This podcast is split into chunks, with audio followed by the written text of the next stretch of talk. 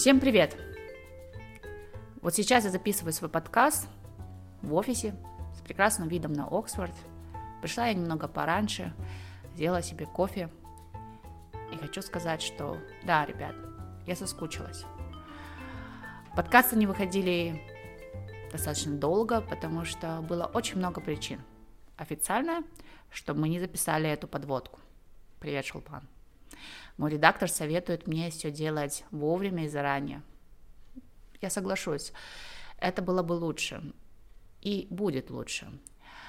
А, мы стараемся и мы думаем, как вообще сделать так, чтобы дисциплина была в нашей работе, ну и чтобы вы, ребята, знали точно, что подкасты будут, интересные гости будут, и будут очень интересные разговоры. Потому что я верю в свой подкаст. Я верю в то, что он нужен вам, он помогает. Сегодняшний гость очень необычная девушка, которая прошла достаточно долгий путь из маленького региона в Казахстане, где ее не принимали все, в том числе ее родные. И это было сложно. Было сложно, потому что человек, она очень необычный, очень интересный. И такие яркие э, персоны, привлекает очень много внимания. Это сложно, а, но это сделало ее сильнее. Она принимала очень много решений в своей жизни, которые не принимались обществом, не принимались людьми, даже теми, которые ее любили. И это сложно. Но она точно знала, что она идет по правильному пути, и да, она продолжает идти и продолжает вдохновлять. Поэтому я уверена, что ее история вдохновит и вас, откликнется и поможет вам тоже поверить в себя даже в самые сложные времена. Ну, и минутка рекламы. Не напоминаю, что мы на всех платформах, пожалуйста, проявите душевную щедрость. Кликните на лайк, подписаться, оставьте коммент, если вам действительно есть что сказать и хочется. А, вы также можете быть нашими донатами, поддерживать также мы сейчас меняем формат и понимаем, что для того, чтобы быть жизнеспособными, мы должны тоже меняться. Мы открыты к малому бизнесу, к вам, которые хотят просто рассказать о себе. Да, я не тот блогер, который будет говорить, что я пользовалась вашими продуктами или сервисом. Я считаю, что не стоит обманывать, вы не глупые люди. Но я готова поддержать и рассказать. Рассказать так, как я считаю нужным, и я, как человек, который в журналистике не первый год, понимает, как можно преподнести любой бизнес так, чтобы народ заинтересовался. Так что обращайтесь к нам, а, все контакты в описании, и также там будет много другой информации, которую я надеюсь, вы тоже заглянете и прочитаете. Приятного вам прослушивания. Айнур. Привет, Бота.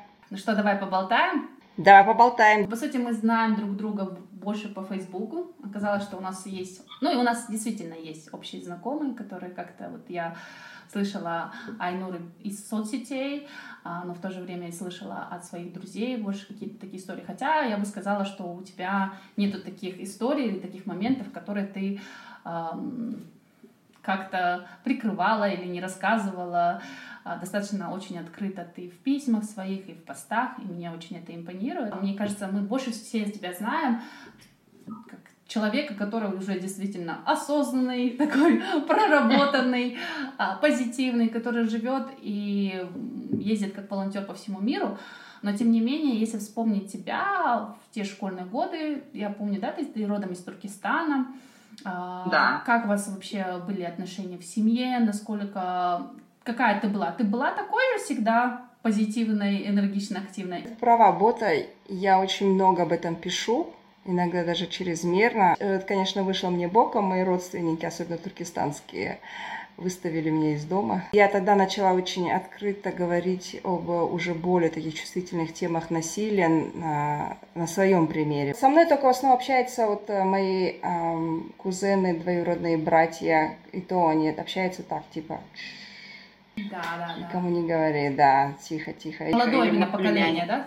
Молодое поколение, да, не читают меня, общаются со мной, так, э, вот. А старшее поколение, они я так и осталась outcasted э, с самого детства. Я родилась в Туркестане, супер традиционной семье, консервативной, патриархальной, где жесткая иерархия и э, система ценностей вот такая вот южно-казахстанская, не просто казахская, а южно-казахстанская.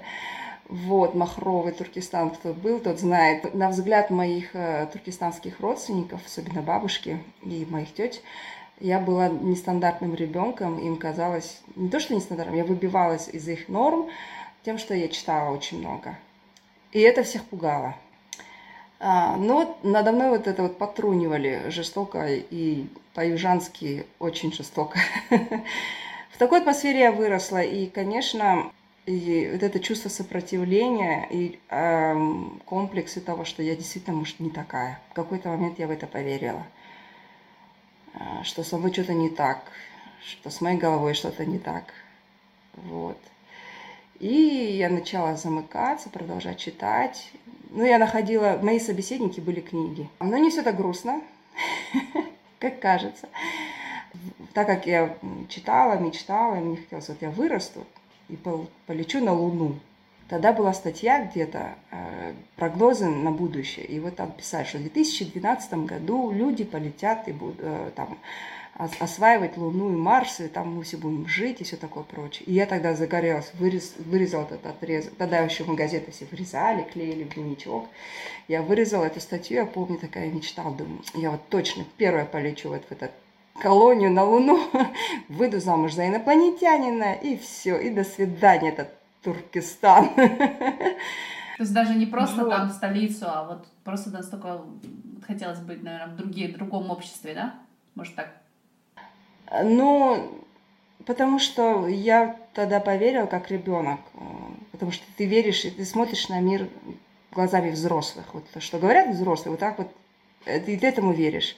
мне говорят, ты ненормально. Я этому верила. Поэтому я стремилась что-то вот э, выйти за пределы, да, выйти, что Туркестан это не, не, все, не одна вселенная там или Чимкент. Ну, это, я думаю, поняла благодаря тому, что я ездила в разных, ну, училась в разных школах, я поняла, что мир гораздо больше, шире, чем Туркестан.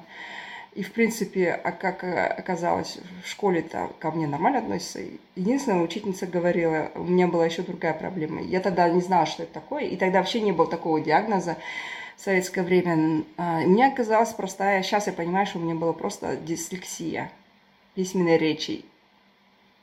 Поэтому я пишу очень много, ну, имеется в виду, а вот грамматически, стилистически я могу букву Е пропустить в слове лес, да, например. Ты видишь мои посты, они сплошь и рядом пестрят ошибками. Ну, плюс еще доказано давно, что дислексия это не об интеллекте, это просто потому что особенность человека. Да, да, действительно, особенность такая. И из-за этой вот этой тройки в аттестате я думала, ну, а, ну я же говорю, это ненормально. И вот все, короче. Вот. Но мир доказывал мне обратное, мир доказывал, что я, в принципе, очень даже а, интересно оказалась и человек, и друг, и в школе мне так складывалось, что я всегда уезжала из класса, а, в котором меня булили, а уезжала, то есть приходила в класс, в котором меня булили, а уезжала там чуть ли не самым лучшим другом всех, допустим, да, который объединяет. И я сначала эту закономерность не замечала, но в последующем я стала вот сейчас видеть, что все-таки у меня вот этот э, испытанный вот этот э, туркестанский опыт, он развил до невероятных размеров эмпатию. То есть я могу сопереживать и видеть человека, и потому что я распознаю все вот эти вот стадии а, самоотрицания, боли. Вот. И так как я очень сама это прожила, я очень легко могу это распознать в человеке. Я знаю, как подойти, что сказать, а может даже ничего не надо делать, да. То есть и это помогает мне очень сейчас и в работе, и в жизни. И сделала такое, как вы меня сделала, то есть открытое. Я поняла, что мне помогло справиться, выжить во всей этой вот. Это признание своей уязвимости – ты знаешь, это, это очень сложно, как бы сначала сразу, может быть, принять. Потому что принято уязвимость прятать и выпячивать свою сильную сторону. А вот благодаря моему туркестанскому опыту я не смогла спрятать свою уязвимость. И когда тебе нечего прятать, то уже и претензии, к чему тебе еще могут быть претензии, да? То есть претензии только тогда, когда, ну, как скажем, тебя могут уязвить только или задеть только тогда, когда ты что-то пытаешься, ну, сохранить, скрыть и так далее. Когда есть что скрывать, тогда есть тому, кому-то что-то искать и находить. Мой большой плюс то, что я не стала толстокожей но я научилась жить со своей уязвимостью но вот эта смелость быть уязвимым, мне кажется, это мое основное качество, которое помогло мне оказаться там, где я сейчас оказалась. А сейчас я оказалась в моей любимой работе, как говорится, не работа, а мечта. да, а живу той жизнью, которая она мне нравится жить. А, меня окружают те люди, которых я хочу, чтобы меня окружали. И я практически живу той жизнью, которой, может быть, многие только считают, что так не бывает. Да? То есть я живу абсолютно той жизнью, которую я хотела построить, которая мне нравится. И это без уступок или там, как это называется. Она не идеальная, еще раз говорю. Нет ничего идеального. Но мне в ней так комфортно. Я думаю, какое счастье. Блин, сама себе завидую иногда утром просыпаюсь, думаю, кайф же, да, то есть я работаю там, где, эм, то есть благодаря работе я могу попасть в такие точки мира, которые другие даже и не снилось. Я знаком, мне удается познакомиться с такими историями, с такими людьми, о которых книги еще не написаны. И они невероятно интересны, да, там про... Я никогда не знал, что идет гражданская война в индийских джунглях, да, встретиться с племенами, у которых женщины до сих пор татушка ходят обнаженными. То есть, вау, да, вот такие вот открытие, да, это вообще потрясающе. И я, ну, свободна в своем выборе, я свободна в своем. Мне уже никому ничего не нужно доказывать. Я давно свободна от страха что-то потерять. Мне нечего терять. У меня замечательный сын, который растет не вопреки, и не ради, и не для меня, не для кого. Он просто растет по поводу вот этой уязвимости и силы. Вот когда ты стала чувствовать, что вот в этом есть сила? Знаешь, у меня не было цели там притянуть людей или заставить их мне полюбить. У меня странно, несмотря на вот это вот, э, детское детские сложные отношения, у меня наоборот хотелось подальше быть от людей, потому что я поняла, что люди причиняют боль. А вот этот по поводу уязвимости, вот нету такого момента, я проснулась, такая подумала, уязвимость это круто. Нет, такого не случилось. Оно пришло вот постепенно понимание, но самое такое, наверное, четкое понимание, это когда родился мой сын, и у меня взяли интервью. Первое интервью Башкенова Гульнара а, потому что на тот момент, в 2006 году, это... Это было необычно достаточно, да? Э, да, что без мужа, цветного ребенка, родила казашка в Алматы одна, да, и Башкена мы тогда работали в этой организации, говорю, слушай, у тебя такая интересная история, давай про нее там можем интервью возьмем? Такая, ну ладно. И тогда я поняла, что... Ну, тогда у меня были очень сложные отношения с мамой, с папой, со всеми родственниками. Вот тогда, кстати, отец перестал мне со мной разговаривать. Он сказал, вообще, ты не моя дочь. и все такое. Да, и вот, и мама тоже там с папой развелись.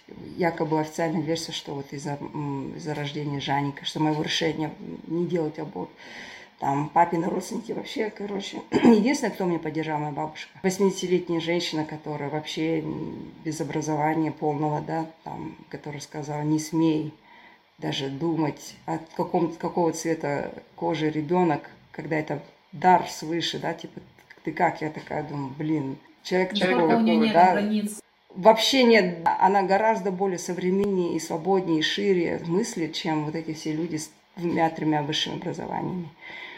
И вот, и она такая, говорит, рожай, типа, если не ради, в смысле, тебе он не нужен, а мне нужен. Я такая думаю, ну, ништяк, если у меня бабушка такая крутая, что я? А был такой момент, да, когда ты, получается, забеременела, вот а, до какого срока у тебя было такое ощущение, что ну, оставить или нет. Ну, это будет мне же всего лишь там, ты же знаешь, всего лишь есть несколько недель, по-моему, на решение это. Это решение вот принимала, металась. И я вот пошла к бабушке и говорю, вот так-то, так-то, говорю.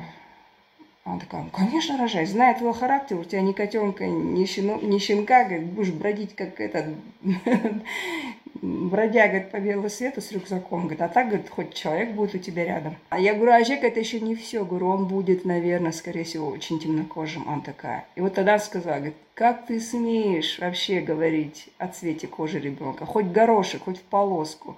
Это жизнь. Человеческая жизнь тебе пришла. Все, короче. Да, я тоже постоянно читала посты, это прям вдохновляет mm такая женщина. А вот скажи, пожалуйста, для тебя этот момент был больше ребенок или больше то, что цвет? Тогда, когда вот ты сомневалась, или все вместе? Больше всего, ну то, что я всегда думала, что я не приспособлена к материнству. Только это меня пугало.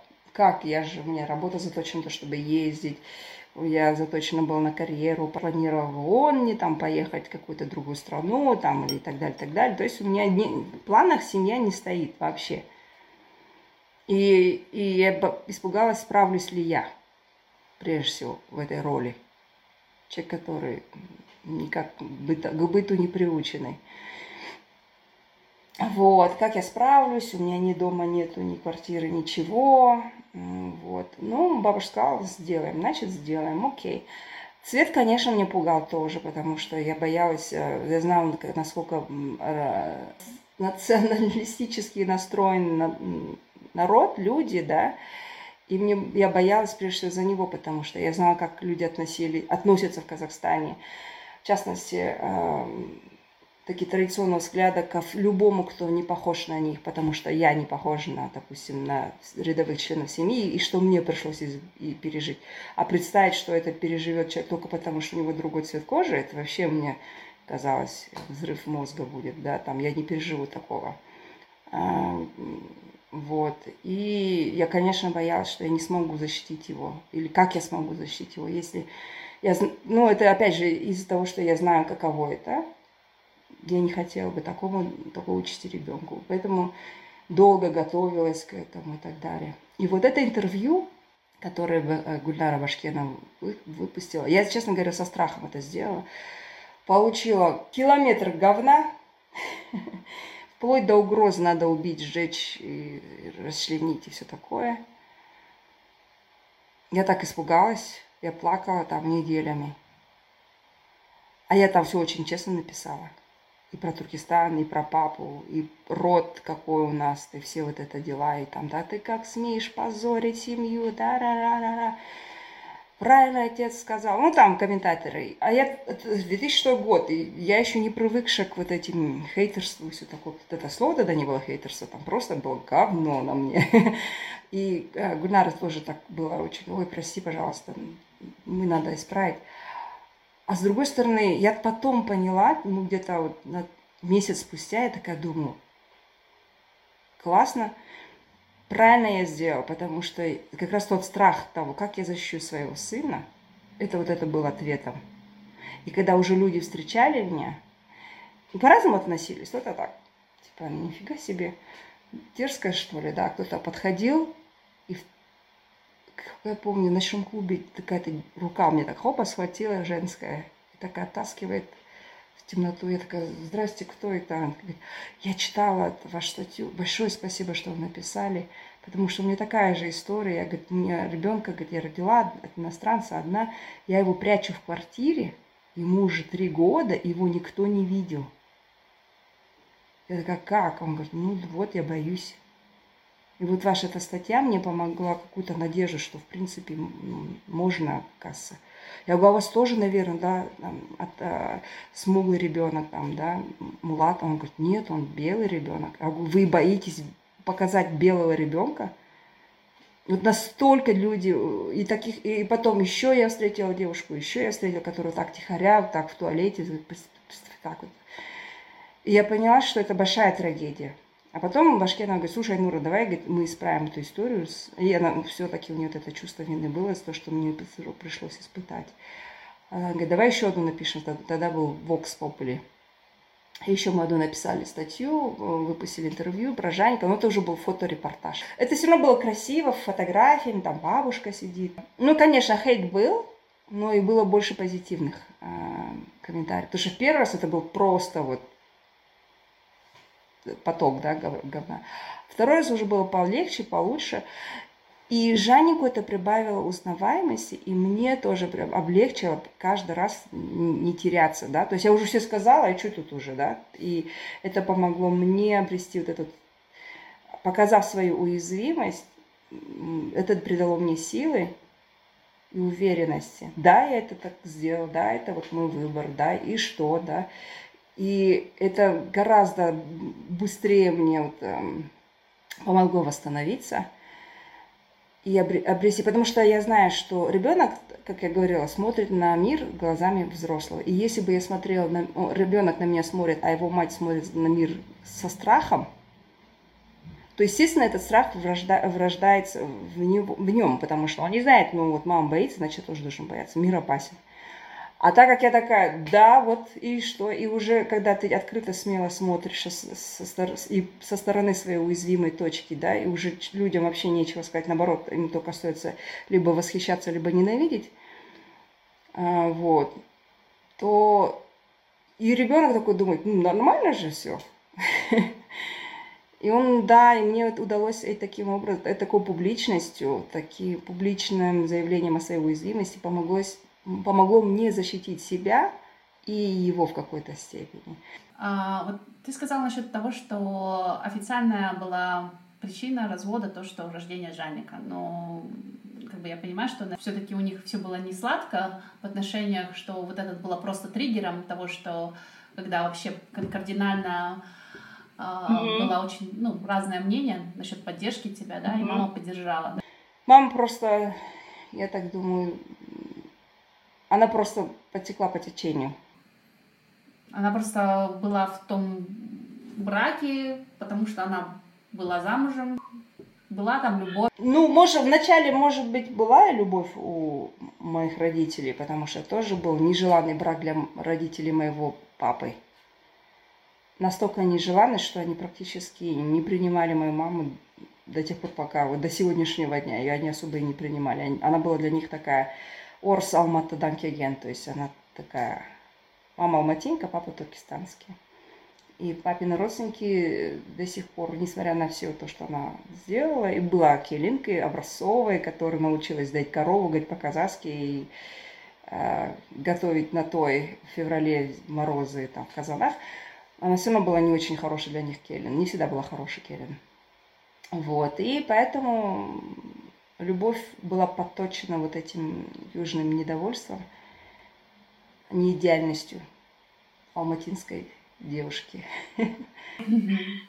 Но она у тебя очень, очень открытая, то есть вот то, что как она трансформировалась, я не знаю, мы не знали ее до, то есть, ну, потом, как бы, ты в соцсетях активно рассказывала, как она жила с вами, как она вообще в разных культурных ситуациях находила себе и друзей, и клиентов, и учеников, и вообще, то есть я в этом плане поражаюсь, насколько вот она сильная женщина, потому что я тоже сама переживала период эмиграции и вот жизни в другой, да, в стране, но это не всем дается, даже молодым это не просто дается. Но ей как-то вот по ощущениям давалось это достаточно, ну, нелегко, но как бы очень органично, я бы сказала. Вот, э, она как бы за счет этого еще вообще стала открывать мир, и, наверное, она очень рада, что сейчас она э, вот так вот приняла решение уйти, да? Да, я думаю, да, она рада, она свободна. Эм, это тоже история, которая меня научила, что не нужно ждать там 30 лет замужества, чтобы и развода, чтобы в итоге раскрыться и сделать то, что ты хочешь делать, и то, что тебе нравится делать внутренняя неудовлетворенность, невостребованность, да, нереализация, она все равно боком выходит. И вот сейчас мама жадно делает все, что она хочет делать, планировала там все эти годы. Но опять же, как скажем, если бы она это, этим бы начала бы заниматься раньше, это, конечно, дало бы ей, ну, может быть, гораздо больше результата, да. В каком возрасте она с тобой ушла? Ей было там 50, 6? Ну, где-то, наверное, да? где-то так, да. да. То есть уже под почти 60. под 60, да, ей было. Угу. И а, сразу она ну, стала... Да. Как ей было сложно? Все-таки человек прожил столько времени. Конечно, да. А ей было сложно. Человек, э, который всю жизнь пошел, ну, вышла замуж 21, молодым довольно-таки человеком, очень молодой девочкой, которая верила во все и слушалась. И все вот этот период замужества она была практически, как скажем, хорошей образцовой келинкой, которая а, слушалась всегда во всем мужа и всю его семью и не могла принимать самостоятельно решений. Вот. И вдруг, когда тебе за 50, ты выходишь из этой клетки, и ты не знаешь, куда идти. Ты не умеешь принимать решения, тебе сложно принимать решения. Мама не знала, как, как там, что делать, э, куда идти, как, как работать. И все такое. Не, мама работала всегда там. Но им принимать собственные решения, это вот самое сложное для нее и до сих пор. Она, да, там, 300 раз, как говорится, 7 пятниц на неделю, то так, то так, то так. Иногда она приходила и мне бесила, она говорила, что мне сегодня приготовить? Или что мне сегодня одеть? И я такая, что хочешь? И она терялась. И, и мне сильно говорю, мам, ты взрослый человек, делай то, что ты считаешь нужным. Это очень сложно. Всю жизнь жить по чьей-то указке, и вдруг сказать, ты свободна. Но вот когда ты говорила про себя, ты сказала, что в твоих планах никогда не было там замужество, брак, дети. А, действительно, никогда не было желания выйти замуж, потому что мы жили ну, под таким же действительно большим прессом, что надо выходить замуж, что это наш единственный смысл, там, родить ребенка и быть замужем. Вот. У тебя даже в подростковом периоде никогда или как это было? Вообще, меня вообще это все бесило. И, наверное, потому что я видела, как, что брак на самом деле не совсем веселое занятие. И когда мне как-то заявили, что ты можешь а я говорю, я хочу поехать там учиться туда, уехать туда учиться. Мне говорят, ты можешь из дома выйти только тогда, когда ты замужем будешь. То есть мы тебя отдадим из рук в руки, и вот там, пожалуйста, делай, что хочешь, ездить и так далее. А пока ты в наших руках, ты делаешь то, что мы хотим. я тогда э, сильно разозлилась, когда думаю, фиг вам. Мне не нужно выходить замуж, чтобы делать то, что я хочу. Ну а как ты держала свои границы? Все-таки в когда тебе там около 20, за 20. Очень тяжело, когда тебе, например, все, ну окей, понятно, ты от, отделилась от родственников, которые тебя бесили, но когда в окружении вроде бы твои подруги, твои знакомые, у нас же настолько в, в крови, прям это прям как будто бы пожелание женского счастья, это от души, я тебе добра желаю. То есть подруги же, они же тоже думали, например, ну, что-то Айнура немножко запуталась, вот мы сейчас ей ее поддержим, и она там найдет свой путь и счастье, то женское. Там. Ну, я с уважением отношусь к их пожеланию. Да, ты права, это прям засилие вот этих женского счастья, желающих пожелать. И а, каждый пытается норовить познакомить с сыном и все такое прочее. А, там пару найти, там. Конечно, коллеги, в частности, они все такие, ну, сочувствующие, вот себе бы там жениха, или у меня мама до сих пор ну, вздыхает такая, проходит, ну, хотя бы дочку роди мне, знаешь, вот так вот, так, what?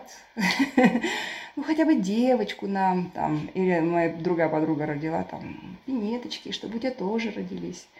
Я такая, м-м, спасибо. Ну, я с уважением отношусь, меня это уже никак не бесит, ничего не триггерит, э, ничего, потому что я понимаю, что человек рассуждает э, в рамках своего понимания, что есть счастье, да. Вот как я могу за это, на это злиться? Человек видит, что счастье должно быть таким. Вот. И окей, я говорю, хорошо, спасибо, пусть будет оно у тебя таким. вот. А, но действительно люди мало спрашивают, а какое счастье ты себе видишь? Или а что ты хочешь? Спрашивают, но очень редко, да. И это самый трудный вопрос для меня. Ну как ты сейчас его на него отвечаешь? Я не знаю. Мне очень сложно для меня ответить, каким я вижу, а, то есть чего я хочу и каким я счастье вижу. Я только знаю то, что я сейчас активно ищу и все еще пытаюсь жить в ладу с собой без чувства вины, без чувства стыда, без угрызения совести, без попытки кому-то чего-то угодить, без подмены понятий. То есть, вот что значит быть в ладу с собой? Это когда ты учишься разделять желания твои от навязанных. Я тоже в процессе, и я прекрасно понимаю, это что очень, ты говоришь. Это что, очень сложно. Да, мы очень удобные Согласен? дети были э, долгое время. и мы забыли себя, свои желания, никто нас не спрашивал. Научиться быть в ладу с собой, это вот, я думаю, это вот то, чего я хочу добиться. Научиться принимать собственное несовершенство таким, какое оно есть, а, как ты воспринимаешь и мир таким, какой он есть, да, без осуждений, без ожиданий, без попыток там что-то исправить. Вот это самое сложное, и я над этим работаю. Ну как работаю? Я пытаюсь это понять, и кто-то же к этому приходит когда-нибудь. Вот, наверное, это идеалистично так думать. Ну, по крайней мере, я лежу в этом направлении. Я лежу в этом направлении, я считаю, вот это дало бы как раз то чувство завершенности, я думаю. Вот скажи же, это, это очень сложная. Безумно сложная, да, задача. И классно, что, по крайней мере, ты лежишь хотя бы в этом направлении. Некоторые люди не осознают, почему им некомфортно. Они просто ищут вовне а, эти вопросы, а ты ищешь в себе. А вот Жаник, да, ваши отношения. Когда он пошел в садик, когда вот пришли все эти вопросы, это его идентичность, понимание, кто он, что он, то, что у него нет папы, а, то, что вот а, мама такая у него очень смелая. Я понимаю, что он сейчас уже как-то все это принял, и то, что ты говоришь, что он был знаменитый ребенок, это его ему льстило, но, наверное же, были такие моменты и вопросы, и запросы от него, на которые было очень неудобно отвечать. Ну, э, опять же, здесь я следовала тому же правилу, как и про уязвимость, говорить правду на его языке. С самого начала я ждала его вопросов. Годик, в два, три, четыре, в пять. Я каждый раз ему говорю, у тебя есть папа, он тебя очень любит, он просто живет очень далеко. И, а, то есть, не, не придумала про историю про космонавтов. Да, вначале было очень стыдно ему об этом говорить. И всегда со страхом ждала его, допустим, каких-то вопросов. Но так как я ему наперед опережая рассказывала, ну вот твой папа там-то, и когда он говорит, а что он не общается с нами, а что он там не придет? Я говорю, он не может сейчас приехать, он, он очень далеко, у него своя другая семья есть. Вот. Когда ты вырастешь, тебе будет 10 лет. Ребенку очень важно знать очень четко. И ребенок должен получать одну и ту же версию истории. А когда человек врет, он постоянно говорит разные истории, и ребенок тогда теряется. А когда говоришь правду, ты говоришь одну и ту же версию, и в ребенке вот эта вот стабильность, она успокаивает. Ребенку не важно, что ты говоришь про отца. Ребенку важно, что ты говоришь ему правду, и что это стабильно. И с каким чувством ты об этом говоришь? Сначала я говорю с чувством вины, что я такая сволочь, не смогла нормально построить семью и дать ребенку нормально. Потом я чувствовала стыд, что я там, например, а, раню его там и так далее, делаю его уязвимым. Но я постоянно говорила одну и ту же вещь, да. Он далеко, он тебя любит, у него есть семья, но когда ты вырастешь, тебе будет 10 лет, и ты поедешь и с ним встретишься вы познакомитесь, и вы решите, как вы будете относить, а, строить отношения. И это правда, я это сказала его отцу и Жаньку. И это, как бы, он воспринял нормально, ну, окей. Пока он где-то в пять лет не пришел с садика и говорит, мама, а почему тебя папа выгнал? Я такая, что? Кто тебе сказал, что меня выгнали? Он говорит, да, мальчик в садике сказал, что мою маму, твою маму папа выгнал. Только за что, говорит, я не понял. Я говорю, во-первых, это было обоюдное решение разойтись. Во-вторых, мы не планировали жениться. В-третьих, никто никого не выгонял. У нас с ним очень хорошие дружеские отношения. Мы с твоим папой друзья до сих пор. Вопросы есть? Он говорит, нет, понял. И когда он уже потом, я слышу, разговаривает там в садике, потом в школе, он говорит, да, у меня папа в Америке, я вот тут живу, мне мама решила не выходить за него замуж. И он так спокойно об этом говорил, что это вообще теряло, люди терялись, взрослые люди терялись. А дети нормально к этому относились. Никто не смеялся, никто над ними не потрунивал. А, у тебя мама такая. Никто. И поэтому как бы у него изначально была такая вот нормальная, как говорится, картина без искажений, без умилений, ухищрений, и он к этому нормально относился. И потом он все равно видит, очень много детей вокруг него, которые родители переживают развод или разведены, и все это. И он говорит, ну это же нормально, у всех, говорит, родители по-разному живут. И, и тогда мы с ним обсуждали, что такое семья. Да, семья это не обязательно папа и мама. Мы говорим, семья это может быть внучка и бабушка, это может быть две сестры или два брата только, там родителей нету. Это может быть просто родные люди, но не биологически не родные. Семья это может быть кошка и человек, да, там, допустим.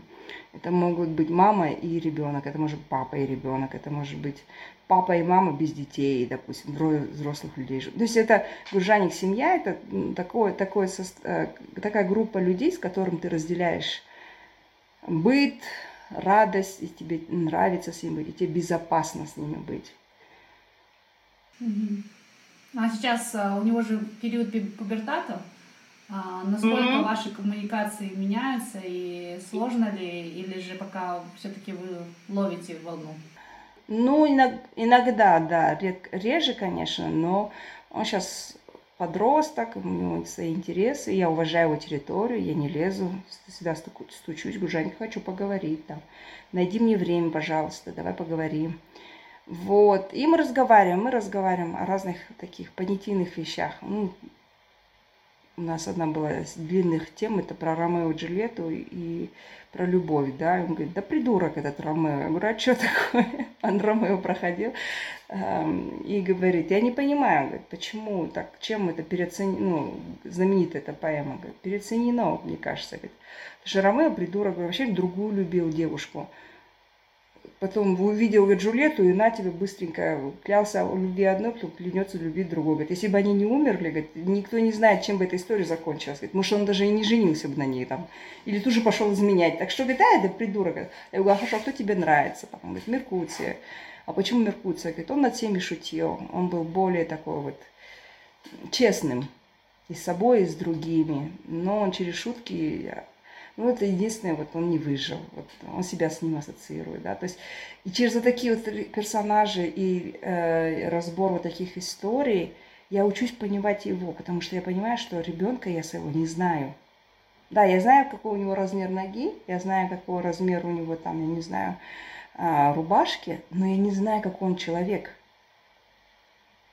И как личность я его раскрывала, вот с момента вот родился, он лежит, смотрит, думаю, быстрее начни говорить, я хочу что поговорить.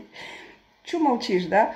И вот он до сих пор мне всегда интересно, о чем он думает, как он размышляет, как развивается его личность, на чем она строится, чем она подвергается, каким влиянию.